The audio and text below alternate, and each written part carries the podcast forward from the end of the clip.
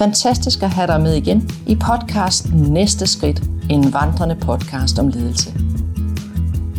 Din podcast vært inde er Christine Karlshøj, og jeg inviterer dig med som lytter ind i lederens hemmelige rum. Du får en unik mulighed for at komme med bag facaden, når jeg vandrer med en leder, mens vi har en coachende samtale. Samtalen her i podcasten varer cirka en time, og da det jo er en optagelse, som er redigeret, så er der også enkelte sekvenser, som naturligvis er udladt af hensyn til fortroligheden med det menneske, jeg vandrer med. Jeg driver til daglig konsulentbyrået Karlsøj Co., hvor vi blandt andet tilbyder vandrecoaching for mennesker, der går på arbejde. Og en vandrecoaching varer cirka 3 timer og er en dybere, fortrolig og måske ligefrem life-changing samtale, mens vi vandrer. Når du hører denne coachens samtale i dag, så skal du derfor forestille dig, at det er et udsnit af en dybere gående samtale, som en vandrecoaching reelt er. Du kan læse mere om vandrecoaching på vandrecoaching.dk. Velkommen til, og rigtig god vandring. Ja, men min vej er, altså som det er nu i min virksomhed, som den har været indtil nu, så har den født sig selv. Altså den har fodret sig selv, mm. fordi at jeg har været god til det, jeg gør. Og folk anbefaler mig øh, at tale om, og der er ikke nogen, der er, nærmest ikke nogen efterhånden, der ikke kender mit navn, altså i Danmark. Og det er jo fantastisk. Øh, ej, det er måske lidt overdrevet Ej, jeg synes, nok, det er ikke? fint. Bare, men, men, øh, vi kører den historie. Kom. Nina Grønning. Nina Grønning. Kendt, kendt i hele Danmark. Der, er- jeg, møder, jeg, møder, jeg møder i hvert fald mange, der siger, Nina Grønning, er det ikke dig? Eller, Er det ikke dig med bogen? Ja, lige præcis. Ah. Ja. Øh, og, øh,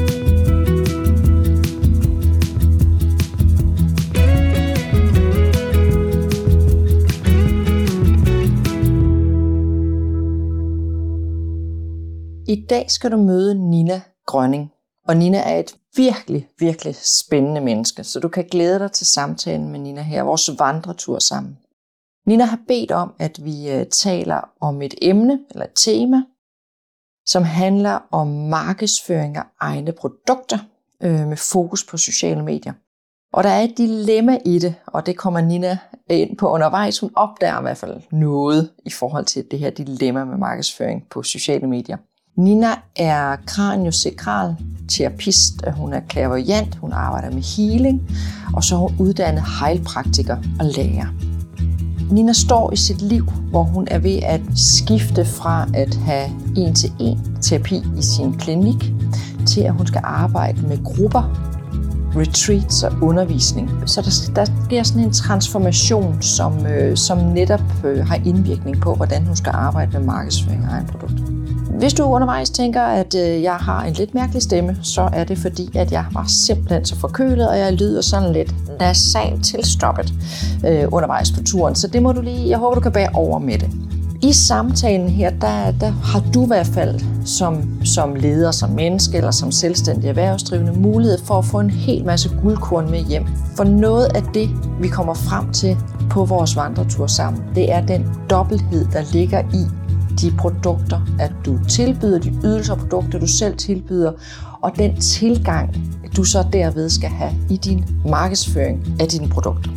Hæng på og nyd turen. Der er lige lidt vejstøj i start, men ellers så kommer du med ud den, den sydfynske dejlige natur sammen med Nina Grønning. Rigtig god vandretur. Det er en dejlig dag, du har valgt, Nina, ja, med solskin ja. og havduft. Og alligevel frisk, Ja. ikke? Kan du fortælle lidt om, hvor vi er henne? Jamen, vi er jo øh, i mit øh, nye hud, eller nye, det vil sige, det er kun fem år, jeg har boet her. Det er nede i Svendborg, og det er nede ved Træskibshavnen.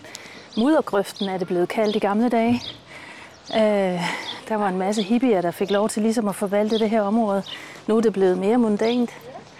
Øh, og det er mit område. Jeg bor hernede i, ved, i nærheden af vandet og inde i byen. Og jeg er ellers sådan en, en øh, landpige, så det er meget nyt for mig at bo sådan bynært. Ja, så det er her, jeg bor. Og så driver du din forretning herfra. Ja. Ja. Og hvad, hvad er det, du tilbyder ydelser i din butik? Øh, i min butik, øh, som jeg har drevet nu i snart 20 år, øh, tilbyder jeg kramsekralterapi, som er sådan en afspændingsbehandling, afstressende, øh, korrigerende, afbalancerende behandlingsform.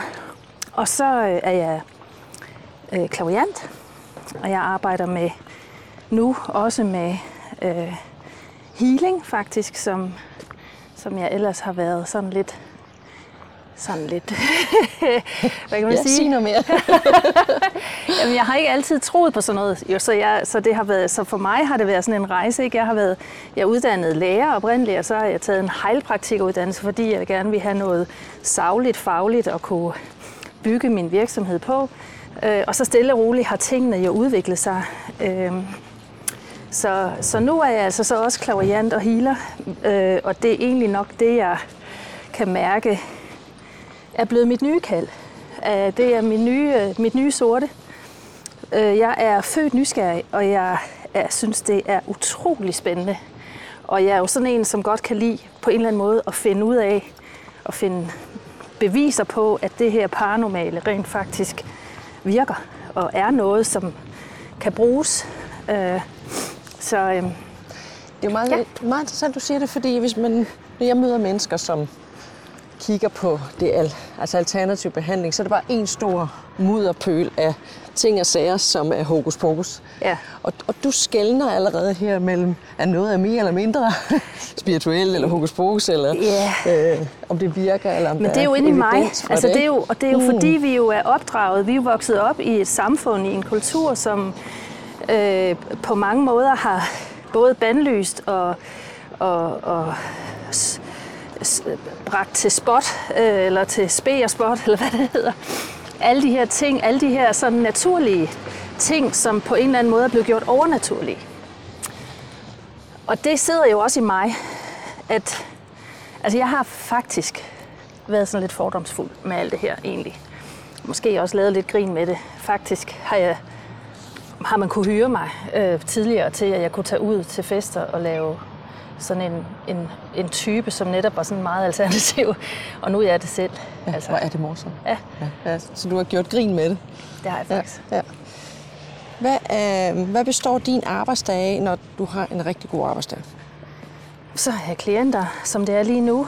Øh, Jeg er i gang med at ændre hele min, øh, hvad kan man sige, hele skelettet i, eller hele stillaset, eller hvad man kan kalde det, hele strukturen i min virksomhed. Øh, hen imod at, at lave øh, retreats og undervisning, og så øh, øh, arbejde mestendels med regressioner og healing og klaviance, så jeg ikke øh, sidder ved briksen og behandler. Okay, så mindre briks og mere fælles. Faktisk ja. ikke det der one-to-one, fordi altså, øh, ved at have flere af gangen, kan jeg nå øh, at hjælpe flere. ja, så det er sådan en anden, en anden approach, kan man sige. Men det vil sige, at du er i gang med at omlægge. Min, min virksomhed fra at være en klinik til at være en virksomhed, der sælger holdundervisning og retreats og, og også tilbyder øh, klavianceforløb, ikke? Og det vil sige, at du skal ud og have solgt eller markedsført nogle helt nye produkter. Ja. Måske til nogle helt nye mennesker. Som, Øh, ja. ja, som øh, du har en målgruppe nu, som kommer til individuel behandling. Ja, Og så i fremtiden kommer måske de samme, måske nogle andre. Til Jamen, der er jo det, ja, der er det, når man er, når, hvis man er behandler, når man er en god behandler, mm. så helbreder man. Så du skal jo hele tiden have nye klienter. Det er jo ikke ligesom en frisør, hvor de kommer igen, når håret vokser ud. Det er smart. Det kunne Øh, være, du skulle være blevet frisør i stedet for. Lige præcis. Ja. Fordi det er... øh, Det, er, øh, det betyder jo, at øh, folk er ved mig tre til fem gange, og så er de jo videre. Ja. Så har de det godt. Men det er ikke så meget det, altså fordi jeg har ikke problemer med at få klienter. Altså de kommer jo. Det er mere det her med, at, øh, at jeg simpelthen øh, jeg har siddet for længe ved den briks. Altså det er mange timer rundt om en briks daglig, og det er meget statiske øh, jeg holder meget på folk, ikke også? Så det er meget sådan, der er ikke så meget bevægelse i det, hvilket er hårdt for mit system. Mm. Og jeg øh, synes, det er fuldstændig tåbeligt, at jeg opbygger skader og spændinger ved at hjælpe andre af med deres skader og spændinger. Mm-hmm. Det er der ikke ligesom øh, nogen idé i. Nej. Øh, så øh, det der er, altså det der er mit, mit mål nu er, at, øh, at altså jeg har allerede lavet nogle grupper, altså sådan nogle cirkler, hvor vi mødes og arbejder med øh, naturlig visdom. Altså det her med at få gjort det overnaturligt naturligt, og hvordan får man spiritualitet ind i hverdagen. Øh, der er rigtig mange i forbindelse med corona-årene her, som har oplevet, at de er blevet mere introverte, de har mere lyst til, de, de bliver mere stressede af at være ude i det pulserende liv, og har faktisk lyst til at finde ud af at få noget, hvad kan man kalde det, øh, ro eller meditation eller dagligdags opmærksomhed øh, ind i deres liv. Så det er sådan, øh, ja, mental fitness og, og, og sådan en måde at prøve at, at få, få ro på sig selv i forhold til det her med den tid, vi lever i, hvor spiritualitet også bliver mere og mere almindeligt. Altså, der er jo nærmest ikke nogen, der ikke går til yoga, eller meditation, eller mindfulness. Eller... Og det er, det er vigtigt, fordi det er lige præcis det, som jeg så prøver selv at tage vare på. Det er jo det her med, at som jeg snakkede om tidligere, der er en vis portion, vi kan håndtere. Og så er der bare, altså vi har en buffer, og så på et tidspunkt, så, så er vi simpelthen overstimuleret. Mm. Og det er vi alle sammen. Og mange af de symptomer, vi får som mennesker, skyldes stress. Og stress er mange ting, men det er simpelthen overstimulering. Og hvor kommer den overstimulering fra? Jamen, den kommer, altså det er blandt andet øh, informationsforurening, som jeg kalder det. Ja. Det er jo blandt andet medierne. Altså, at vi er blevet... Jamen, jeg, kan, jeg kan komme med et eksempel, at jeg, jeg for øjeblikket har jeg tilbudt mig som øh, hjælper hos nogle venner, hvis, øh, hvor manden har fået en, en, nogle jernblødninger, og så jeg tager jeg der ind hver anden weekend i København. Og jeg kan næsten ikke holde ud at være i København. Øh, jeg kan ikke holde til det.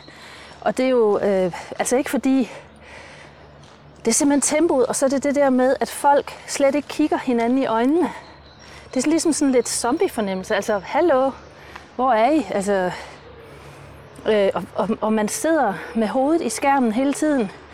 Og det, øh, så visner jeg, altså, hvis jeg ikke er i, i det her, altså natur og, og er til stede og mærker. Altså, det betyder helt vildt meget.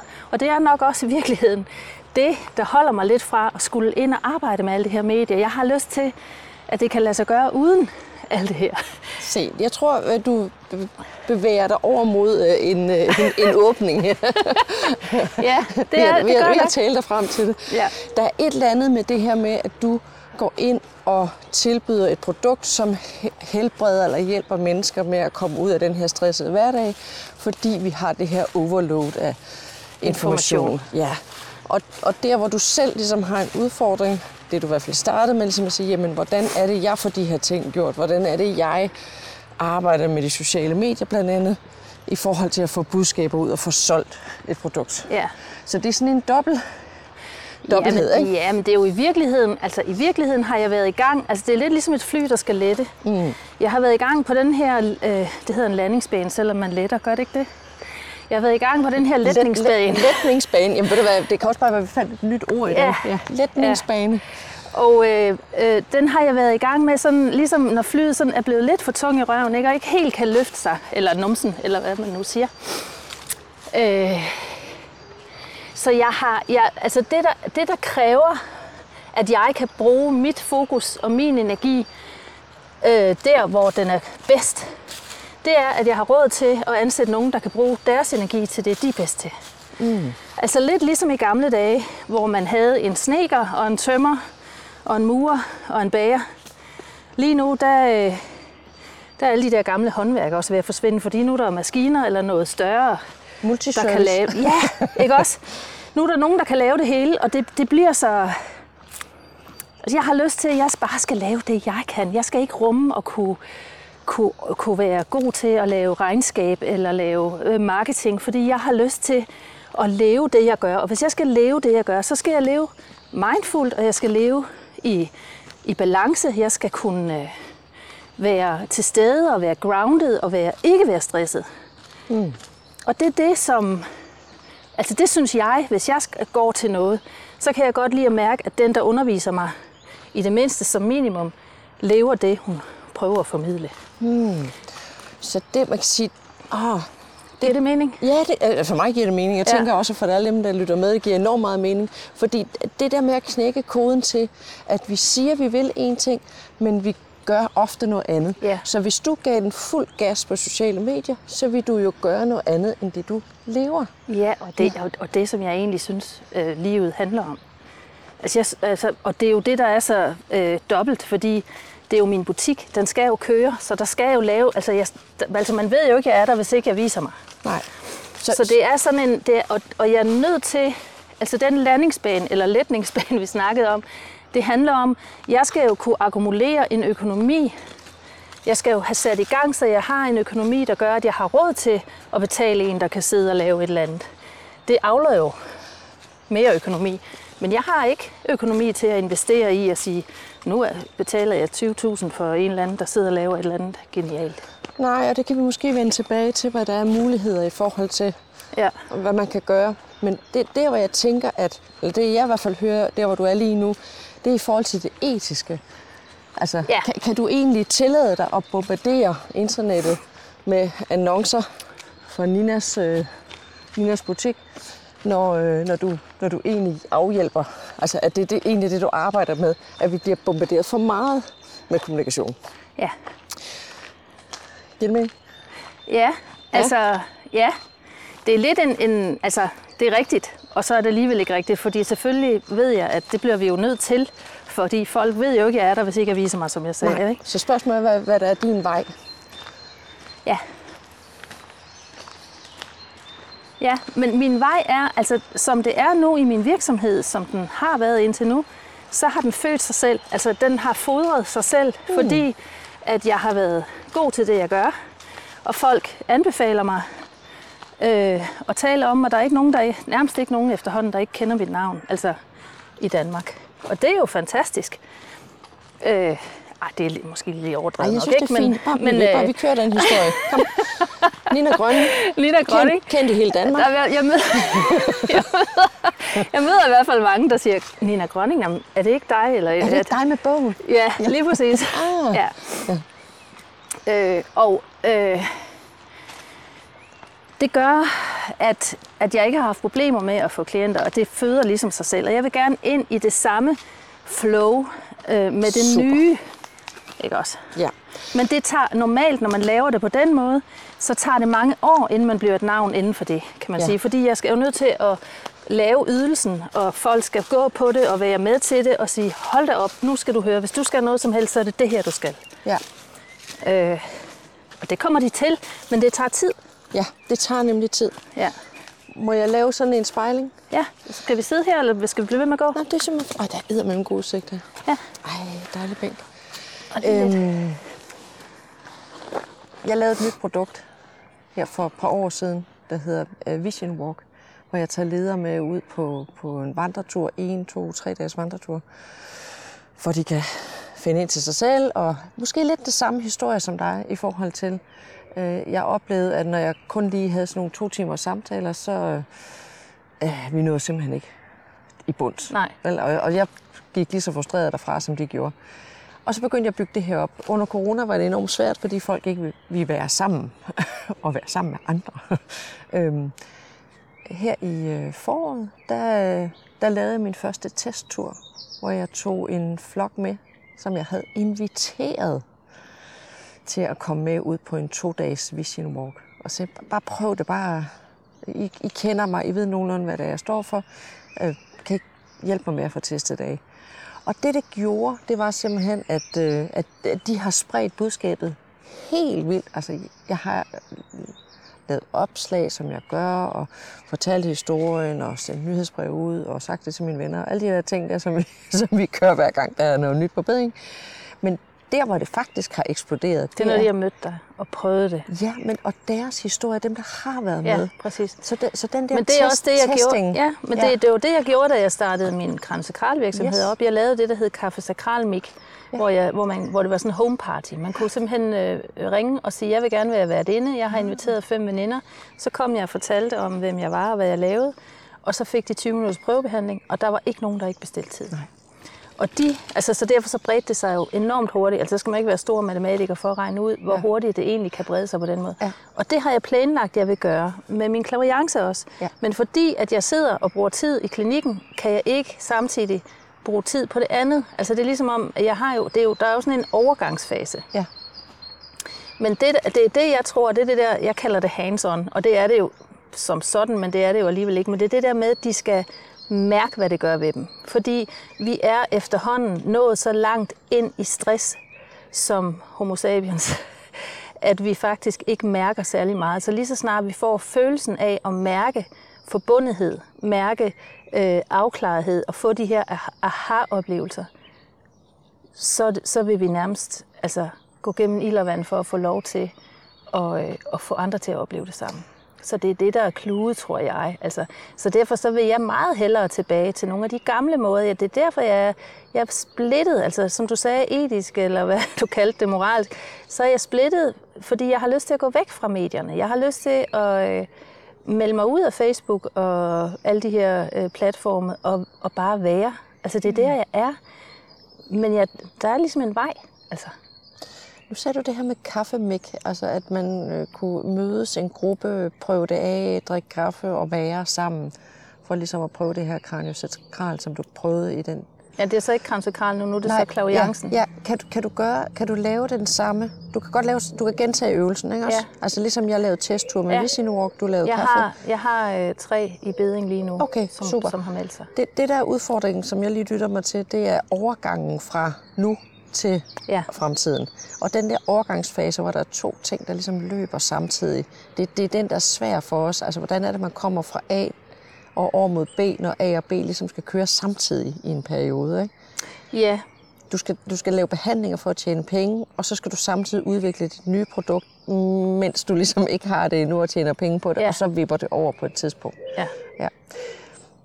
Plus at altså jeg kan godt lave test. Jeg kan selvfølgelig også lave testture på de retreats. Altså jeg har lavet nogle retreats i, øh, i Sverige sammen med en yogalærer og en shaman. Øh, og dem kunne jeg selvfølgelig også bare lave som testture. Men, men så igen, så har jeg simpelthen ikke pengene til... Altså, det skal man virkelig prioritere. Øh, og det og kan også være, det er det, jeg ender med at gøre, i stedet for at bruge reklamepenge. Så kan man bruge penge og sige, jamen nu har jeg hyret stedet og giver maden og giver sted, øh, opholdet, fordi at så er de min, så er de min øh, kandidat, eller hvad hedder sådan noget, hvad hedder det, når man er, øh, Tester. ja, så man øh, dem der, der kommer ud i landene, nå, det er et ord, jeg mangler. Ambassadør? Ambassadør, det var det. Ja, så er de, Ja. Så er de mine ambassadører. Ja, det er det nemlig. Øh, lille note, det jeg gjorde med min testtur, det var, at jeg spurgte, om de ville betale for udgifterne. Altså Ja. jeg spurgte simpelthen, hvis, hvis I vil, så øh, var det, jeg havde udgifter for cirka 1.500 kroner per mand eller sådan noget, øh, og spurgte den, hvis I vil, så må I gerne. Hvis I ikke vil, så, så får I det helt gratis, fordi det har jeg tilbudt jer. Alle betalt. Men jeg gør det jo, jeg har jo så valgt, det er jo så fordi jeg er coworker, så jeg har jo valgt den ene, det ene retreat er sammen med en yogalærer, og det andet retreat er sammen med en shaman. Ja.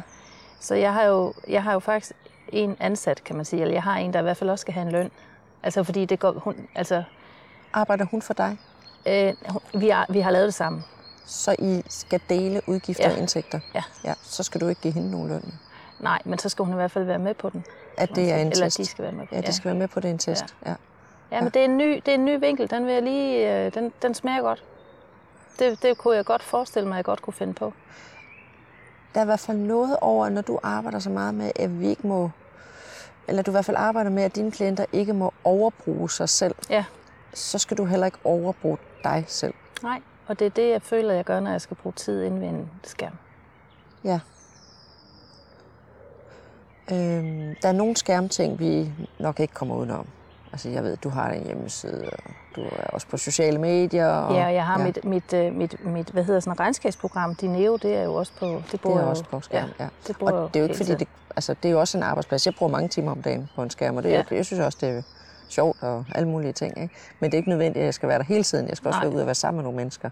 Det er også derfor, vi sidder i kigåret og vandet sammen nu. Mm. fordi det er bare fedt. Mm. Ikke? Ja. Øhm. Hvem, hvem, øh, hvem har du mødt i dit liv, som du tænker laver salg, markedsføring, oplysning, kampagne, kommunikation på fede måder? Hvad har, hvad har du selv ligesom tændt på?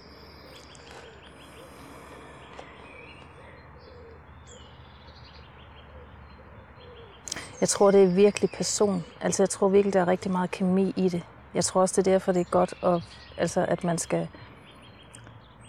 Altså for mig, så handler det meget om, hvad jeg mær- om jeg mærker, om et menneske er autentisk. Mm. Om, om det menneske, som laver det her, om de virkelig brænder for det. Det er det samme, som da vi gik i skole, ved vores, hvis vores lærer selv var lige så nysgerrig og brændte lige så meget for det, han, han underviste i, så, så tændte han hele flokken af børn.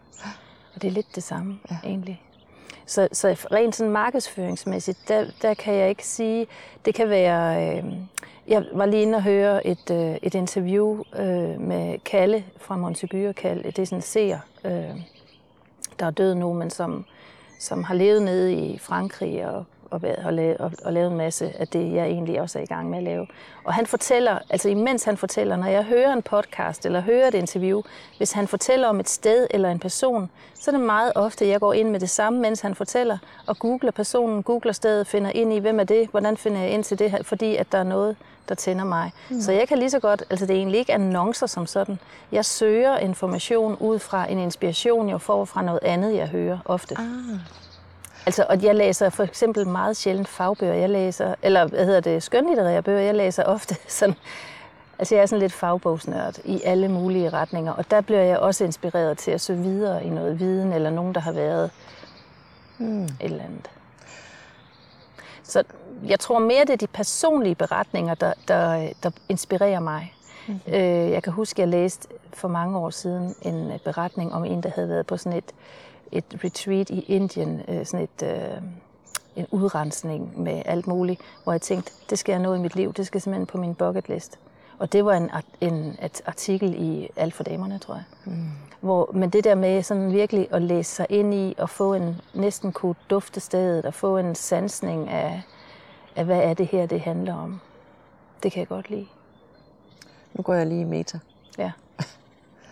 Øh, det, at vi sidder og op, vi optager en podcast nu, den kommer ud til alle dem, der vil lytte til den, mm. ude i den store verden, øh, som jo ofte er mit indtryk, lytter til dem, når de selv er ude at gå tur, eller kører bil, eller har nogle mellemrum, hvor ja. man gerne vil inspireres.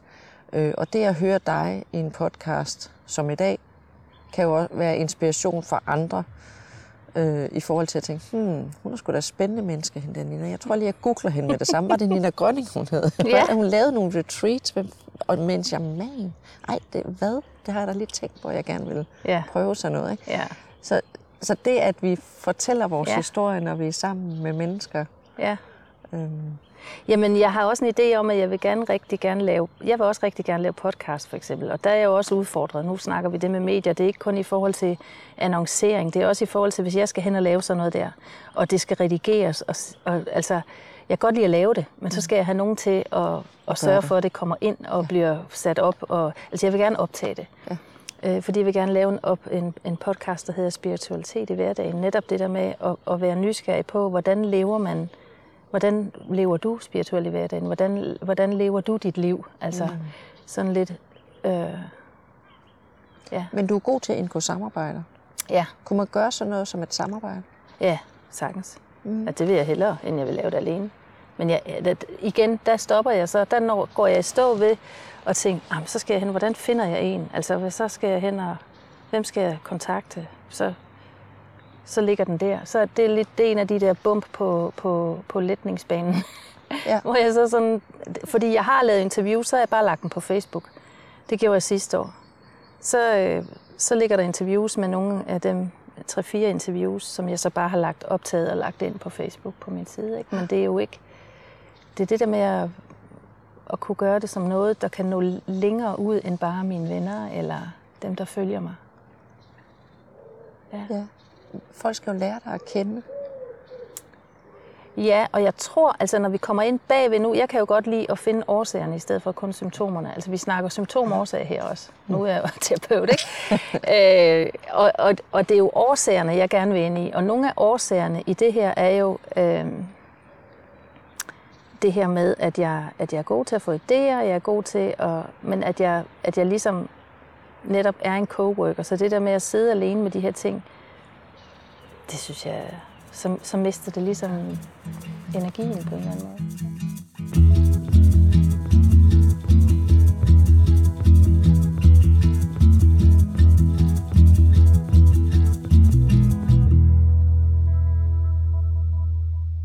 Jeg oplever, at du finder energi der, hvor øh, du er sammen med andre mennesker. Hmm. Der, hvor der er noget, der vokser og gror imellem jer. Og at, at du ikke skal øh, stå for det hele, kan man sige, men at der ligesom er en, en, en god eller lille fordeling af, opgaver. Ja, det gør jeg også. Og så, altså, så er der, vi, vi har slet ikke været inde omkring hele det her øh, spirituelle, øh, som jo er noget, der folder sig ud for mig øh, mere og mere. Og jeg har sådan måske også kæmpet lidt imod i min fordi jeg, jeg kalder mig også skabsautist. Altså jeg er sådan lidt krøllet i hjernen og lidt rationel, så derfor så den her spirituelle, fluffy del her, den har, den har trigget mig lidt. Øh, og, og noget af det, der er omkring spiritualitet, det er, at jo mere man ligesom åbner op for sanselighed og for nogle af de her lag, som vi ikke øh, har, er, er, bruger så meget i hverdagen, jo mere bliver man også, hvad kan man sige, øh, følsom eller, eller påvirket. Øh, og og det, er, det er mig lidt imod. Altså, jeg har det netop, jeg kalder det, det, det, den virksomhed, jeg er i gang med at udvikle på nu, den hedder Naturlig Bindestreg Vis, og det handler om det her med at, at finde sin naturlige visdom. Og jeg vil simpelthen have lov til at kunne være at gøre det spirituelle til noget naturligt, uden at det, øh, altså uden at det behøves at være øh, men nogle af de der med, at det skal være med røgelsespinden eller dibidutter og, og alt muligt andet. Der er noget, som jeg bruger. Jeg bruger nogle gange nogle kort. Jeg har nogle sten derhjemme, men jeg vil også gerne bare øh, kunne slå en prut og være, være helt, øh, helt almindelig menneske, som vi jo alle sammen er. Altså spiritualitet er ikke noget, som for mig i hvert fald øh, behøves at være en bestemt type mennesker det er, det er en del af, ligesom vi har lært at, at bruge det her digitale medier, så kan man også lære at bruge sine antenner øh, ud i det spirituelle. Men det, der er i det omkring det spirituelle, er, at jo mere jeg går ind i det, jo mere jeg skal, jo, jo klarere jeg skal kunne bruge min, min, min klaviance og min, min, øh, det, jeg kan og det, jeg, det, jeg er god til, jo, jo, jo, jo mindre skal jeg, tid skal jeg bruge på digitale medier, fordi det forstyrrer. Det er, det, er jo, det er jo det, der fylder op i den tank, som er med til at give øh, det her pres af stress, som, som slører, øh, hvad kan man sige, slører på en eller anden måde den her forbundethed, som også er jordbundet. Altså helt almindelig gammeldags jordforbindelse. Hvis du skulle få de der antenner til at vibrere lidt, Øh, og så prøve at se, hvad, hvad, er det så, hvad er det så for nogle veje, der viser sig for dig? Er der, at, hvis, du, hvis du sådan skulle se ind i det. Altså i fremtiden? Ja, men også i forhold til det her med kommunikation, fordi jeg synes, det er den, der er sådan lidt ja. uh, tricky. Altså, der, der er noget der, som Jamen altså, det, jeg, det jeg er... Jeg var på et yoga-retreat her i, for en måned siden, og besluttede mig for, at nu vil jeg simpelthen begynde at skrive på et foredrag. Fordi øh, Altså igen det der hands-on, i stedet for at skrive om det og sende det ud på alle det flimmer, der er i forvejen, så øh, tilbyde et foredrag eller, altså, eller en talk øh, omkring, at øh, det skulle faktisk hedde spirituel, hvad med dig selv? Øh, og, og, og egentlig handler om det her med min egen øh, vej i den her modstand på det, og så det her med, øh, hvad kan man omfavne, som er almindelig dagligdags dagligdags spiritualitet, som kan være med til at, at få noget af det her stress væk, som jeg jo har oplevet i alle de her 20 år, accelererer. accelerere. Altså det er jo børn og unge, der virkelig lider nu af angst og alt muligt andet, og det er tempoet er simpelthen, og det har vi mærket alle sammen i de her to år med corona, at tempoet er simpelthen blevet øh, skruet for højt op, og nu den der coronaperiode, huh, så fik vi lige lov til at hoppe ud af hamsterhjulet, og så pludselig skulle vi ind igen, og så de falder som fluer folk nu her. Altså der er så mange, der bliver sygemeldt, og det er simpelthen fordi, vores nervesystem er simpelthen ikke skabt til det tempo. Mm. Så det som, nu kan jeg ikke huske spørgsmålet, men det, det, det, Men som... Det var noget med, hvilke antenner du ligesom skulle Ja, det var det der foredrag. Ja. Altså det her med, at, og, altså jeg er nok mest til at lave de der home parties, lave de her, jeg har aftalt med en anden veninde, som jeg også co-worker med, som øh, læser tarotkort og sådan noget, som at vi laver nogle platform, vi laver nogle aftener, hvor vi laver nogle sessions, hvor vi tager ud øh, og laver spirituelle budskaber og så videre, så videre. Så jeg sådan tænker, det er også en vej ind i det, også i forhold til, at folk begynder at kende mig på den måde. Ja. Fordi, men jeg kunne også godt tænke mig at fortælle min historie. Altså jeg kunne godt tænke mig at komme ud omkring det her med, jeg har også været bange for alt det her. Øh, Jeg er også, jeg er også ramt af PTSD, ligesom alle andre, kan man sige. Og det tror jeg faktisk, vi er alle sammen. Mm. så, så, så hvad kan jeg gøre? Hvad kan hjælpe mig? Hvordan kan det spirituelle hjælpe mig i forhold til at få meget mere øh, kontinuerlig øh, ro og balance i min hverdag? Hvordan kan det spirituelle hjælpe dig i forhold til at øh, finde vej i kommunikationsverdenen? Mm. Øhm.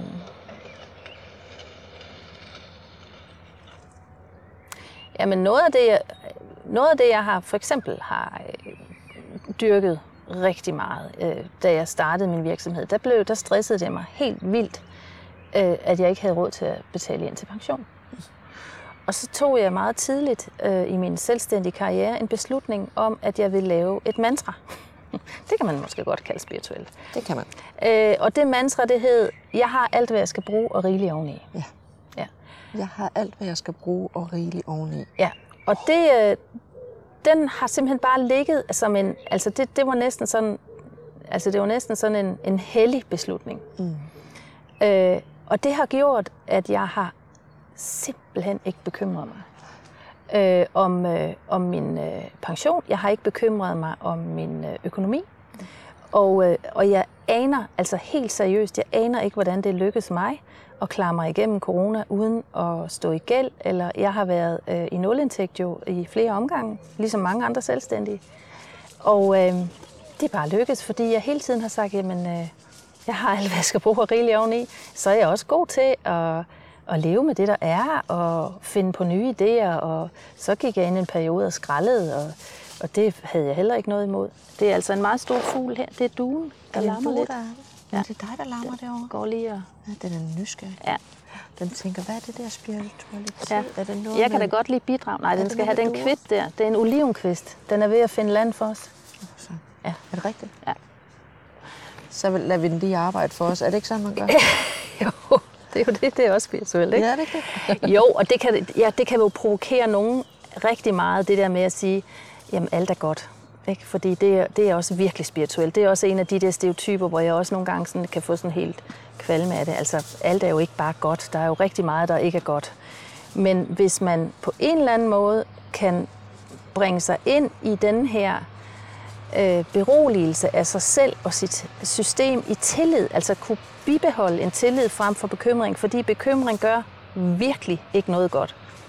Det gør det bare ikke. Det er ikke sundt. Og det er, altså det, det har så mange ting med sig. Det medfører afmagt og alt muligt andet.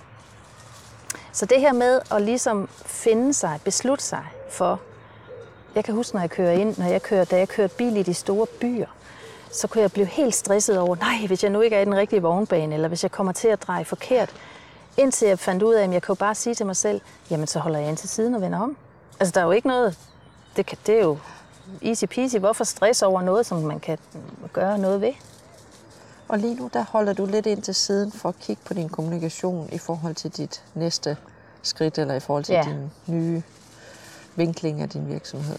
Ja. Mm. Du er inde i, Jeg blinker ind og lige blinker lige lidt ind. Kigger på min øh, Google Maps og finder Ja. ud af, er der en, er der en, en anden rute? Skal jeg lave en U-turn her? Ja, lige eller? præcis. Ja, ja, ja, ja. ja. Så hvis du sådan prøver at kigge ind i det, du står herude i, i rabatten og, og holder lidt ind og kigger, skal du køre lidt tilbage? Skal du køre lidt frem? Er der en sidevej?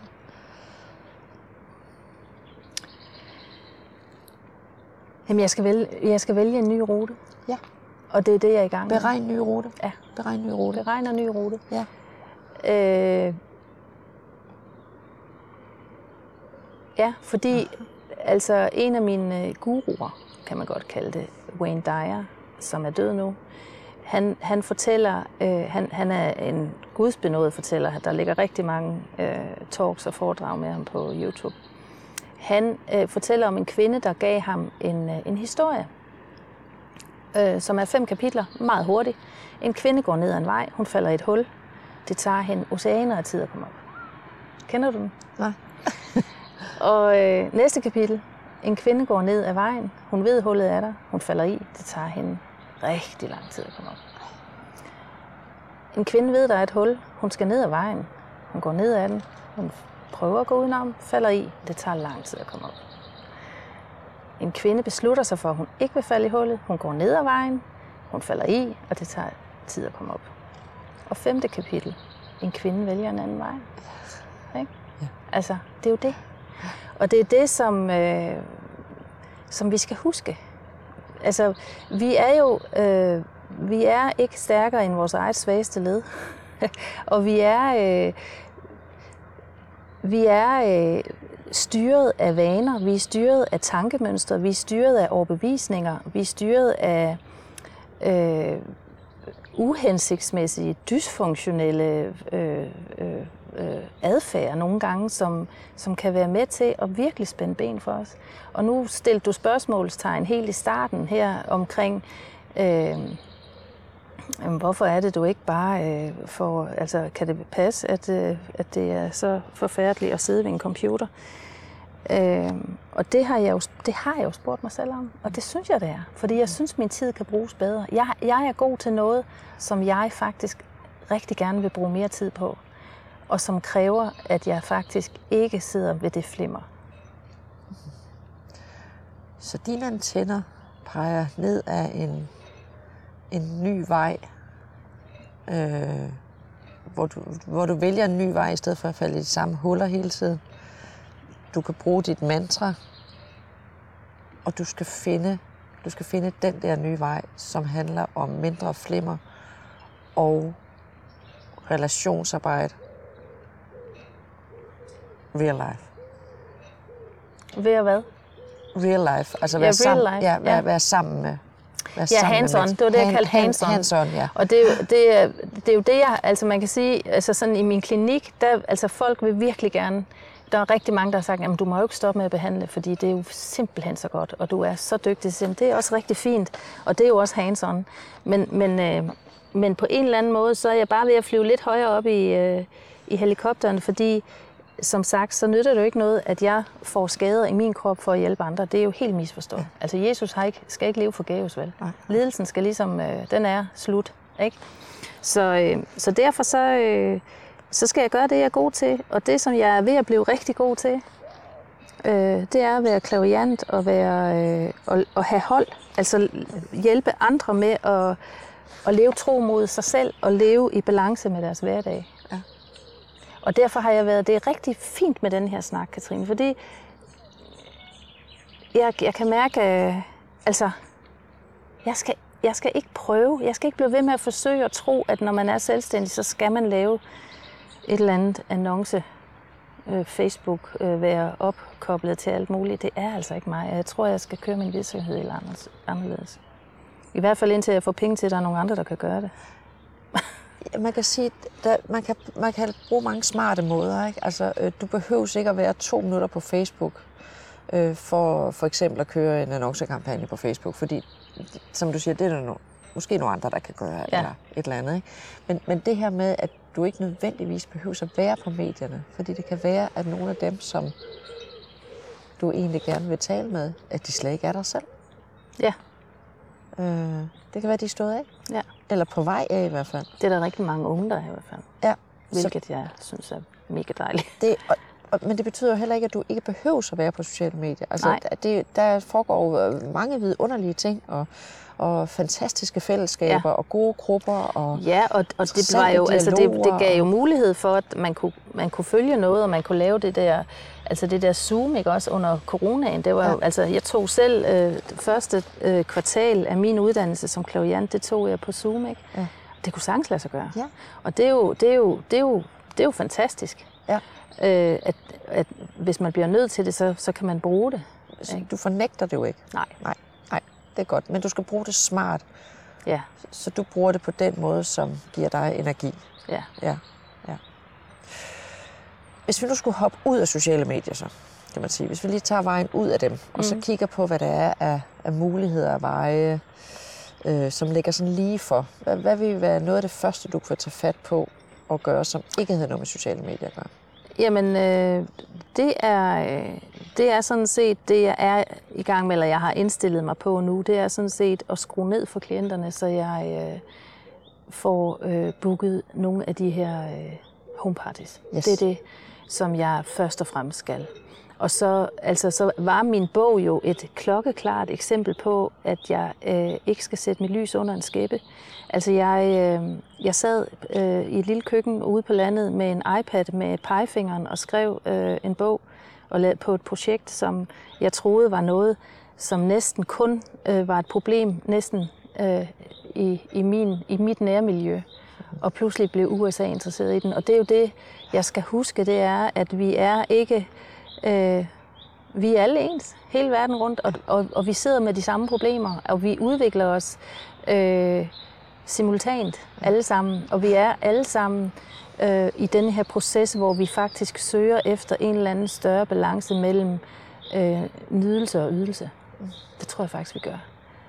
Og øh, så derfor så, så altså mit personlige, øh, hvad skal man sige, øh, skyggespil, det handler om det her med, at jeg skal ture stå frem. Jeg skal ture og øh, tage den plads, som, øh, som jeg rent faktisk vil være god til.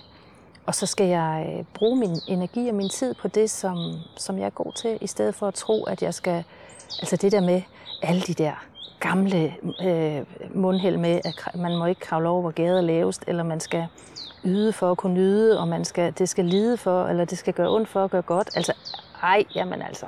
Videre. Find et Det er, så meget, det er så meget 1976, ikke? Vi skal videre derfra, ikke? Ja, ja. Hvor smuttevejen. Ja. Hvor, hvor hullet hækken. Ja, lige præcis. Ja, ja. Altså, Ja. Men så det vil sige, at dit øh, næste skridt kunne være at øh, bruge noget af den tid, som du får frigivet ved ikke at have så mange klienter, til at, at la- få lavet nogle aftaler om nogle øh, gruppe. Ja, enten foredrag. Altså, jeg, jeg, Foredrag, jeg er en rigtig ja. god taler. Ja. Øh, og jeg er også god, øh, altså jeg er også god til at inkludere. Jeg skal lave grupper. Jeg har grupper øh, nu, øh, sådan nogle cirkler. Øh, men øh, det her med at lave de her home parties, så jeg, fordi det, der er det smarte med min klaviance, det er, at den er ikke bundet af geografi. Og det vil sige, at jeg, kan lave, jeg har lavet klaviancer med folk i Norge og Sverige og England og Frankrig øh, hjemmefra. Altså jeg behøver ikke at møde folk eller? fysisk. Ja. Ja. Det er jo ikke bundet af, altså universet kender ikke, har ikke en linje af tid, og har ikke, altså, Nej. så det, kan, det er ikke noget problem. Og det er jo ret genialt, fordi så er jeg ikke bundet geografisk heller. Og det vil sige, at jeg kan sidde herude i naturen og gøre det, Ja. for eksempel. Jeg Ja. behøver ikke at... Og det åbner op for nogle, øh, nogle andre måder at være mig på. Kan du få fat i de folk, du skal lave det med? Øh, der må, folk må gerne melde sig.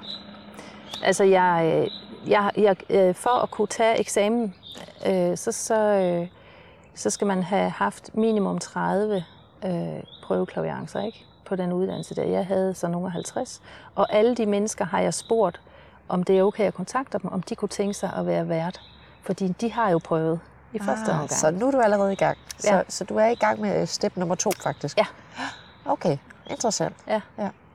Se, så det er det fysiske, det, det har du faktisk allerede styr på. Altså det der med hands som du siger. Ja, jeg skal med bare have, have købt mig noget tid eller noget. Altså, og det er det, jeg er ved at gøre ved at... Skrue lidt ned og skrue lidt op. Ja. ja. Så prøver jeg lige at være fræk og hoppe tilbage til de sociale medier, fordi det kan jo noget. Altså, Ja. det, du skal måske ikke bare afskrive dem sådan Nej. 100 procent. Nej, men heller ikke, fordi jeg vil jo også gerne lave podcast, og- det er jo den måde, man kommer ud på også. Ja. Jeg kan jo ikke fysisk møde, altså dem, der har ringet til mig fra rundt omkring i Europa, er jo nogen, der har selvfølgelig ringet til mig, ikke fordi de har set det på de sociale medier, men fordi de har hørt om mig fra Ja, andre. Ikke? ja. Men, men derfor så vil jeg jo nå ud. Jeg vil jo gerne nå flere af gangen, i stedet for det der en til en. Der, der er to vinkler at kigge på sociale medier. Den ene er, hvad synes du selv, der er interessant? Altså, hvad er det, du øh, glædes ved? Der kan være bare en lille smule, at du glædes ved.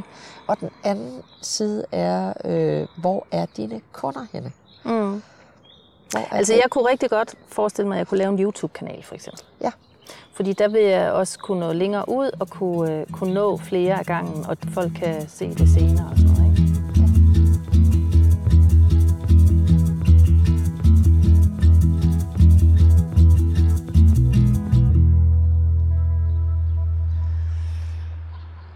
og igen, så er det også det her med, altså jeg kan sagtens sidde her, det er jo dejligt at sidde og få alle de her idéer, det er også virkelig vigtigt. Altså det er jo, og det er jo fedt at få en samtale, hvor der bliver stillet spørgsmålstegn ved noget af det, som jeg måske automatiserer ind i mit hoved, som noget, jeg ligger ind i baglokalet, fordi det gider jeg ikke kigge på. Og det er jo mega vigtigt. Og samtidig så, så er der jo en, som jeg sagde, den her buffer. Der er en vis plads i tanken til, hvad, jeg, hvad for nogle, hvor mange skib kan jeg have i vandet samtidig? Ja. Hvor meget, hvor, hvad for nogle hest skal jeg holde på? Ja. Eller hvad for nogle kort skal jeg gemme i ærmet? Eller, ja. altså, så der er også noget strategi i det på en eller anden måde. Og noget egenomsorg, altså at jeg ikke skal sætte for meget i gang. Ikke? Hvor meget kan du skippe af det, du har nu? Undskyld, Jamen jeg regner med, er, du, er det bøgetræn? Skal Nej. gå lidt? Ja, det, nej, jeg er simpelthen bare forkølet. Nå, okay. Altså, jeg er sådan lidt øh, nas, nasal. Nasal. nasalt. Ja, øh, altså jeg, øh, min plan er faktisk at lukke for behandlinger øh, hen over sommeren her. Okay, så du har simpelthen en deadline på den? Ja. Godt.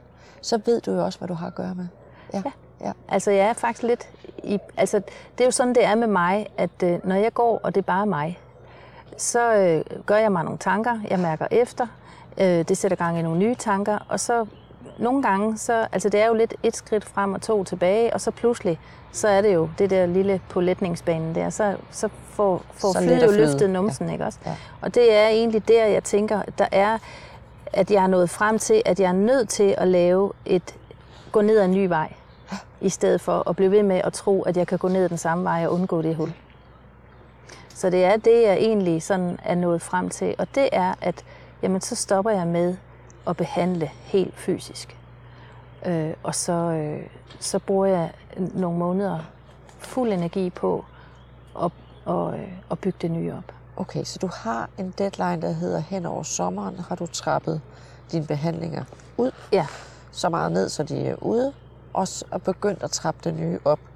Og så giver du det noget tid bagefter til at skrue op, mm, og så kører det. det tænker jeg. Fedt. Hvornår, øh, hvornår øh, starter du med det her med at øh, tage telefonen og, og ringe ud? Og... Øj, hvor er du provokerende.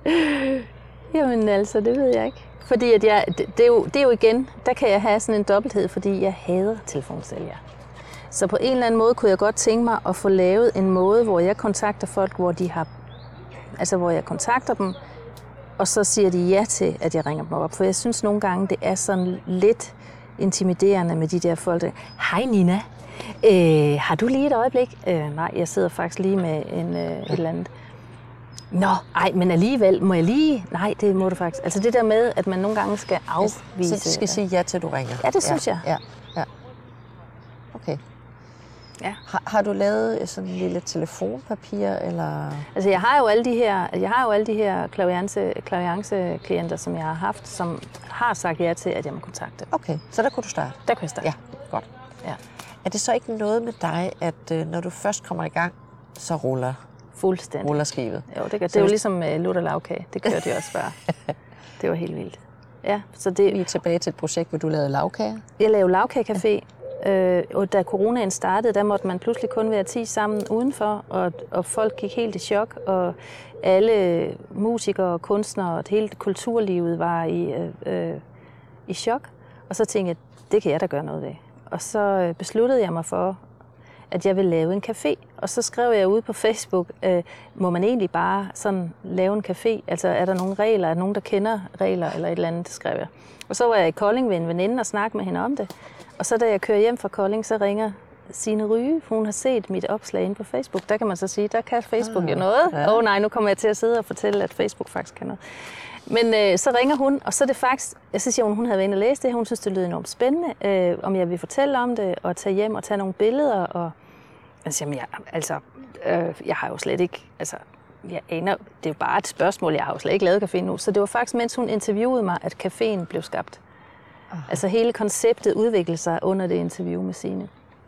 Og så, øh, og så startede jeg den jo op. Altså jeg havde ringet og fået, fundet ud af, at man måtte have øh, 10 10 gange, man måtte åbne øh, okay. på et år. Øh, ja. Så behøvede man ikke... Øh, altså så, og så kørte jeg det med donation. Folk betalte ikke noget. De betalte, når de gik i postkassen. Der var ikke pris.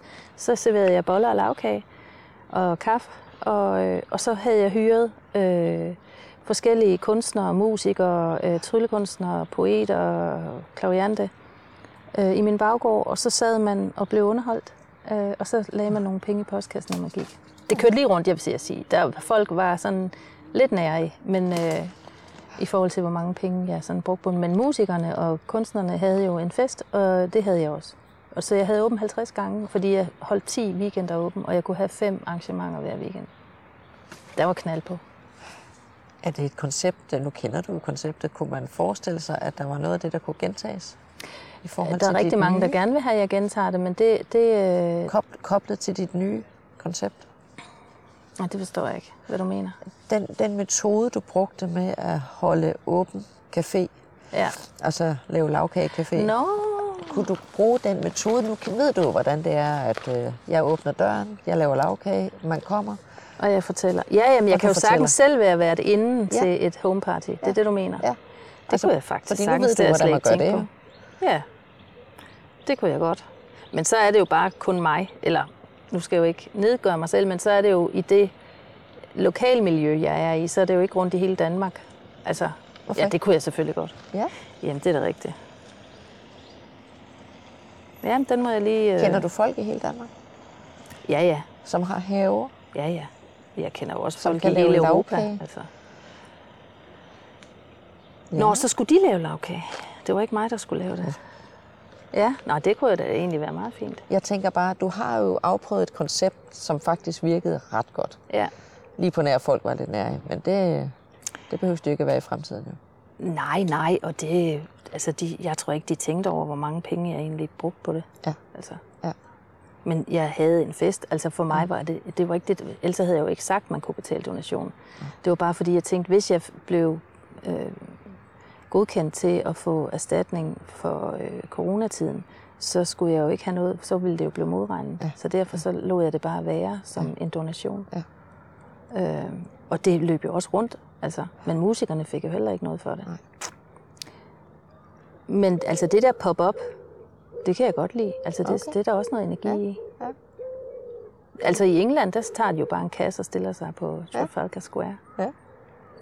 Nej. Okay, spændende. Mm. Aha. Du, ja, du sidder der sætter... og smiler og smadrer ja, ja, ja, ja, ja, ja, ja, ja. Altså, øh, ja, det kunne da godt være, at jeg skulle, øh, jeg skulle prøve at springe lidt ud af busken på en eller anden måde og lave noget, sådan noget pop-up. Det må jeg lige, jeg må lige lidt i tænkeboks omkring det. Altså alt, hvad jeg kan gøre, der kan... Altså det, der sker nu, hvor jeg ligesom lukker mine behandlinger ned, det er jo, at jeg får købt mig noget tid, ikke? Øh, og noget, altså det er der, jeg kan bruge min, min letningsbane tid, ikke? Og så er det jo så, så vil jeg jo få tid til at, at lave forskellige. Ja. Hmm? Skal vi begynde at få tilbage? Mm. Mm. Det er jo det der med at gå på en ny vej, ikke? Altså, jo. så vi ikke falder i de samme huller. Det var jo det. Så nu går vi lige en anden vej. Ja, og hvis den her anden vej, den også hedder noget med sociale medier, hvis vi lige skulle runde den, kan ja. man sige, i forhold til, at så sociale medier er ikke hullet, jeg falder i. Det er, det er en vej. Det Sociale medier er lige nu en vej. Okay. Ja. Nej, for det behøver jo ikke at være et hul, tænker Nej. jeg. Der, der, der kan jo godt være mange huller, som hedder sociale medier, eller ting på sociale medier, eller det at scrolle endeløst i flere timer, eller det at ikke ligesom kunne øh, se andet end en skærm, øh, kan være et hul. Ikke? Mm. Øh, men, men selve det at, at have kommunikation med mennesker på andre platforme end øh, i virkeligheden, hvor vi går sammen rent fysisk, er, er jo ikke et hul, men er bare en anden måde at være sammen på. Ja. Det kan være, at vi ligger i en seng og ikke kan bevæge os, og derfor øh, er med på en skærm, eller ligesom du fortalte om, at du havde taget uddannelse via Zoom. Det er også en mulighed. Ja. Og det er jo ikke, fordi det er et, et hul eller frygteligt. Det er en, en ny mulighed, vi har fået i vores liv. Ja. Så, så jeg tænker, hvis du sådan skulle finde de der nye muligheder, eller der, hvor du kan se, at sociale medier faktisk kan give dig noget rigtig godt. Ja. Og, nu skal jeg lige have dig til at Nå ja, jeg skal ikke gå... Øh, gå på For siden af hurtigt. mig. Nej, Ja. ja. du skal i hvert fald gå ved siden af mig. Der er stien så lige lidt smal her. jamen, den skal nok. Ja, Jeg går sådan lidt for skudt bagved, det tror jeg er bedre. ja. Så prøv lige at sige, sige det direkte spørgsmål. Det er der, hvor du kan se, at sociale medier kan gøre dig gavn. Der, hvor, der, hvor det ikke er et hul, man falder ned i, men der, hvor der faktisk er nogle muligheder, som er Ja. fine for dig. Ja. Jamen det er jo at få, altså der hvor jeg har brugt Facebook for eksempel, det er, når jeg har, hvis jeg har boostet et opslag, så kan man gå ind og vælge øh, en bestemt målgruppe, eller nogle typer mennesker, eller en, en, øh, en afstand. Er det hele Danmark? Er det Fyn? Er det øh, sådan, så det kommer ud. Altså det er jo de der sponsorerede, kalder de det, ikke også? Som, Ja. ja. som plopper ind, men som jeg også bliver mere og mere træt af på Facebook, for jeg synes, der er mange af dem, ikke? Men, men øh, det der med at kunne komme ind i nogle kredse eller nogle cirkler, som ikke nødvendigvis vil have fundet mig. Det, det tænker jeg, at man kan bruge de sociale medier til. Men, jeg, men det er jo også fordi, at jeg, min, min, jeg er afgrænset, altså jeg er afstumpet i forhold til det sociale medier, så jeg ved faktisk ikke rigtigt, hvordan man gør, eller hvad man ellers kan gøre. Altså jeg har ikke, jeg ved det ikke. Altså jeg kender ikke, jeg ved ikke, hvad jeg ellers skulle gøre. Altså jeg har ikke nogen idéer. Men er, er du afhængig af at lave sponsorerede opslag på Facebook, for at få kunder i din forretning? Hvis det er det nye, så skal folk jo... Altså, det er jo noget nyt. Det er jo noget nyt, jeg tilbyder. Øh, Jeg er ikke afhængig af det, hvis, vi, hvis jeg laver det her øh, koncept med at, at tage ud og lave home party. Så, er det jo ikke, så behøver det jo ikke at være sociale medier. Så jeg er jo ikke afhængig af det på den måde, kan man sige. For jeg tror på, at jeg godt kan bygge det op på anden vis. Men jeg tænker, retreats og sådan noget, det ved jeg ikke, om jeg kan hvordan jeg kan, altså udover at jeg så kan vælge at sige, at nu kan folk komme meget billigt på retreat, og så er det, så kan vi jo så, uh, det var en due, så kan vi jo håbe, at det, øh, at det er så godt, så de har lyst til at reklamere for det. Okay, så du kan reklamere andre steder end på Facebook for eksempel? Ja, Ja. Kunne det være andre øh, behandlere? Kunne det være samarbejdspartnere? Kunne det være hos kunder? Eller hvor, hvor kunne man reklamere henne? Hvor, hvor har du tidligere reklameret henne? jamen altså, Eller? lige da jeg startede, der, der skrev jeg, der, der havde jeg en annonce i, øh, i lokalavisen, Ja. og så skrev jeg artikler. Ja. øh, om, hvad jeg, nu, hvad jeg nu gik og tænkte på, eller hvad jeg oplevede ved, hvad, hvor, hvor klienterne var lige nu, eller tiden for, når man graver have, så er det tid for hekseskud, og så bla bla bla, ah, eller okay. har du, du har lige fået 10 10.000 km tjek olie på din bil, har du tjekket din egen olie i din krop, eller sådan nogle ting. Okay. Øh, Og det, og det jeg hører, at du godt har lyst til nu, det er noget med noget lyd. ja, Altså foredrag, lyd, øh, Ja. podcast, øh, Ja. talks, ja, sådan noget. Ja. Så, så det vil være din reklamebane, jo, kan man sige. ja. Altså det første, jeg tænker, nu Ja. siger jeg lige noget højt. Jamen, jeg vil gerne have det, fordi du kan høre, at jeg er gået i stå, fordi Ja. jeg, jeg, jeg ved, altså man kan jo ikke sige noget, man ikke ved. Man ved jo ikke, hvad man ikke ved, og jeg har virkelig ikke forstand på det. Ej, det tror jeg, du har mere forstand på, end du lige aner. Men det Er det lige rigtigt? meget- Ja, det er. Okay, Jamen, det er da godt. Det kan være, det er din egen lille blokering. Ja, det er det Jeg garanteret. ved ingenting om sociale Ja. medier. Ej, Ej, jeg vil Korslagte ikke. arme. Ja, Du har fortalt, at du for eksempel har brugt Zoom. ja, Zoom er jo et, øh, en, en fantastisk medie i forhold til at, at være på skærm sammen, hvis man ikke kan være til stede i virkeligheden. Det føles Ja. ja. næsten som virkeligheden, hvis man Ja. bruger det fornuftigt. Ikke? Jo. Øh, der kan man lave undervisning, man kan lave talks, man kan lave Ja. klaviance. Det har jeg også gjort. Yes. Det er fortsat med det. Ja. Altså, det, Okay. Det, ja, det, det, det er jo et sted, hvor du kan få folk ind. ja. Øh, de skal have det at vide et eller andet sted. Jamen, jeg har egentlig gjort det, altså jeg gjorde det her i vinter, øh, der har jeg gjort to gange, eller tre aftener, tror jeg, jeg lavede, hvor man kunne, øh, øh, hvor jeg lavede det som en begivenhed. Ja. Og så kunne man melde sig på, og så, øh, så åbnede jeg Zoom. Nej, jeg tror faktisk, det var Facebook, der har sådan et øh, Ja, rum. Facebook Live. Ja, det kan godt Ja, være, det er det, det yes. hedder. Og så var der måske 14-20 mennesker, og så lavede jeg klaviance. Altså sådan ligesom hvis man lavede en platform, hvor man var ude... Øh, Virker det ikke godt? jo, utrolig ja. godt. Kunne du finde på at gøre det igen? Ja, det kunne jeg godt. Men jeg synes bare, det er... Altså, det synes jeg, det er sådan noget... Det gjorde jeg, fordi at der var corona. Altså, jeg vil hellere møde folk rigtigt. Men hvis du, ja, det forstår jeg godt. Men det hvis, er jo det der med at nå ud til mere, end dem, der lige ligger fysisk ja. i nærheden af mig. ja, det er det, så, du mener. Så hvis det er vejen til ja. det fysiske møde, Jamen, det kan jeg godt så høre. tager vi et møde, hvor vi ser herinde Ja. på skærmen, de får kigget på dit ansigt og Ja. ser, hvordan du smiler og Ja. hører din stemme. Og, Ja, øhm, Ja. ja. I første omgang så er det jo det, det drejer sig om. jamen det er rigtigt. At man finder tryghed og tænker, af, hende vil jeg simpelthen gerne møde i Ja. virkeligheden. Ja, Ikke? jo. Ja, Men det tror jeg er rigtigt. det kan i hvert fald være Jamen det tror jeg er en rigtigt. kanal, kan Ja. man sige. Ikke? Jo, og jeg Ja. lavede det også sammen med min veninde der. Der lavede vi faktisk sådan nogle øh, live, hvor man så kunne stille spørgsmål, og vi trak kort og lavede readings øh, Ja. Som det live events. Ja, det kunne, og der var også det der med ikke at være alene. Altså gøre det sammen Ja. med nogen, det kan jeg godt Ja. lide. Men det der med, at du synes, at det var sjovt, det er faktisk ret vigtigt. Specielt for at motivere dig i hvert fald Ja, til at Jamen, det er rigtigt, igen, fordi ikke? jeg er sådan en happy flip type, ikke? Ja, Ja, så at man ikke lave noget, vi ikke synes, der er sjovt. nej, det er rigtigt. Den, den anden ting, at jeg har lyst til at sige, det er, at du siger det her med lyd. Det er et sindssygt spændende univers. Altså, Ja. Du hører lydbøger, Ja. podcast, Ja. whatever. Ja, Øh, du nævnte også YouTube-kanal. ja, Øh, Det, der er fantastisk, synes jeg, med YouTube, det er, at du både kan... Altså, du kan se video, men du kan også høre lyd. Ja. Og du kan høre YouTube. Ja. Ikke?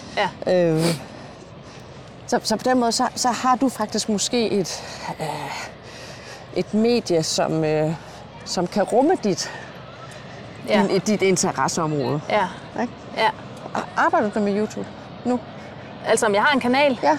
Altså, jeg har en kanal, men jeg har aldrig rigtig brugt den. Altså, jeg lavede den i forbindelse med, at jeg skulle til Florida, øh, hvor jeg skulle øh, lancere min bog. Øh, så lavede det som sådan et live. Øh, nu tager jeg ud i verden med min bog. Agtig. Ja. Men der var kun, altså jeg lavede, tror, jeg lavede to, to optagelser eller sådan Ja. Og det var jo bare med mobilen. Altså, jeg har ikke noget udstyr, eller... Altså, der er jeg ikke noget men, til. men, men nu, bare det, du er lidt i gang, kan Ja. man sige, så, så er der ikke langt. Og Nå. nu nævnte du på et tidspunkt det der med, at åh, skulle man finde sådan en ung menneske, der har forstand på et eller andet. Ja, Lige nøjagtigt der kunne det give gavn. ja, Altså, det Ja. er fordi, at, at, at der, der kunne du få noget hjælp til at få lagt op og få Ja. lavet alt det der omkring din kanal, ja, som du ikke, altså, så du ikke selv skal tænke på det. ja, Altså det, det tænker jeg måske er meget godt givet ud. ja. Men selve det at optage det, indholdet og sådan noget, Ja, det er jo mit. det er dit. Ja, Der skal du bare give den gas. ja. Altså, øhm, Men jeg er jo så meget, altså, jeg bruger jo alle mulige sjove ord, men jeg er jo egentlig så meget cigøjner, så jeg kan ikke lide at være bundet op på, at det er noget, jeg skal gøre fast. Nej. Altså at lægge mig, så jeg skal øh, gøre det fast hver onsdag morgen kl. 8 for eksempel. Eller, altså det er, ikke, øh, det er ikke mig, og det gør jo selvfølgelig, at der nok er nogen, der falder fra, fordi der, altså, der er nogle følgere, der har brug for det der faste. Og det kan også være, at jeg ender med at kunne det. Men det, er ikke, det ligger ikke lige til højre benet for mig. Altså, jeg, jeg er meget impulsiv. det tager du selv i noget ons- hver onsdag kl. 9. Nej. Nej. Jo, altså jeg skal til nu. Og jeg skal faktisk til, og jeg har lige meldt mig på Kundalini Yoga Ja. øh, otte gange. Det er hver onsdag kl. 8. Okay. Ja, Tjek. tjek. Hvordan føles det i maven? Sådan helt. Jamen altså, det føles godt, og det føles... Øh, det er faktisk... Altså, det, det med at lukke min klinik, øh, det landede først i går ind i mig. Så det er meget nyt. Øh, og nu fortæller jeg det i en øh, Og nu podcast, der kommer ud. ja. Jeg har, øh, jeg har ikke snakket med min revisor endnu. Hun er jo ligesom mit, altså mit øh, anker i forhold til, at jeg er sikker på, at jeg gør det rigtigt, og ikke gør noget forkert. Sådan noget, fordi sådan en type er jeg også. Jeg skal være sikker på, at Vi snakker lige med revisor, før vi udgiver podcasten.